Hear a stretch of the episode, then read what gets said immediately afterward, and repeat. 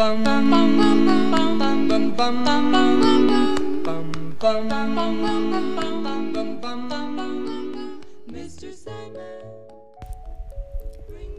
Flarsız Danteller, Atıştırmalık Beyin Konuşmalarına hoş geldiniz.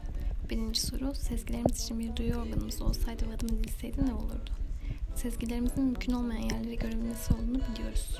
Belki mümkün olmayan yerler doğanın yok olma ihtimali olabilir. Doğa karşıtı olmak sezgilerimizi bu yönetmenlerden biridir.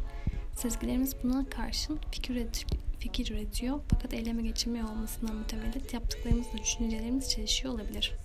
Aslında bu pek yeni bir şey değil. Baktığımız zaman bir kurgu yazarı olan Edgar Allan Poe'nun eserlerinin kendisi gibi korkunç olduğunu söyleyebilir miyiz?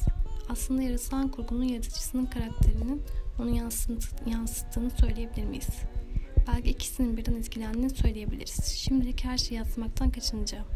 İlk kuralım yatsımamak olacak. Eyleme rahatlıkla geçirebileceğim bir kural olmakla birlikte içinde şöyle çelişkiler barındırmaktadır.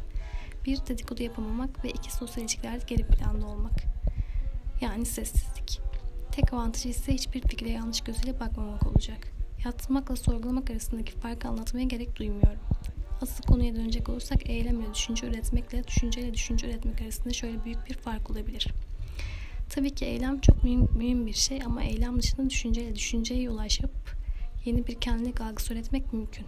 Belki çoğu filozof kurguda yaratırken kendini ve kendi deneyimi değil, kendi düşüncelerini düşüncelerini kurgulamışlardır. Edgar Allan Poe'ya dönecek olursak karakter her daim kendini yaratmak zorunda değildir. Kendinden ufak bir parça hediye edebilir. Belki onlar da bu algıyı yazmıştır. Kendi yaratmak istedikleri dünya ile kendi işlerinde bulundukları dünyaya çelişmiş ve sıkı sıkıya bağlanmıştır.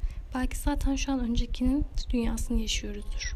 Zamanda geride yaşamak denilebilir. Fakat bu hiçbir başka düşünceyle bağdaşmayacağından sadece benim kurgum olmaktan öteye gidebilir mi? Veya bir fikir ile başka bir fikirle desteklenmek zorunda mıdır? Sezgiler fikrin düşüncenin belirlenmesi hangi sezgimiz hangi sezgiyi oluşturup yeni bir dünya kurgulayacaktır? Ya da tamamen bizi deneyimlemesini sunacağı şans faktörüyle bağdaşık bir şey midir? Peki halihazırda bazı sezgilerimizi budalıysak ve yanlış budanmış sezgilerimiz varsa o zaman ne yapabiliriz? Belki sadece sezgilerimizin budanmasına adım edilmesine izin veriyoruzdur. Kim bilir?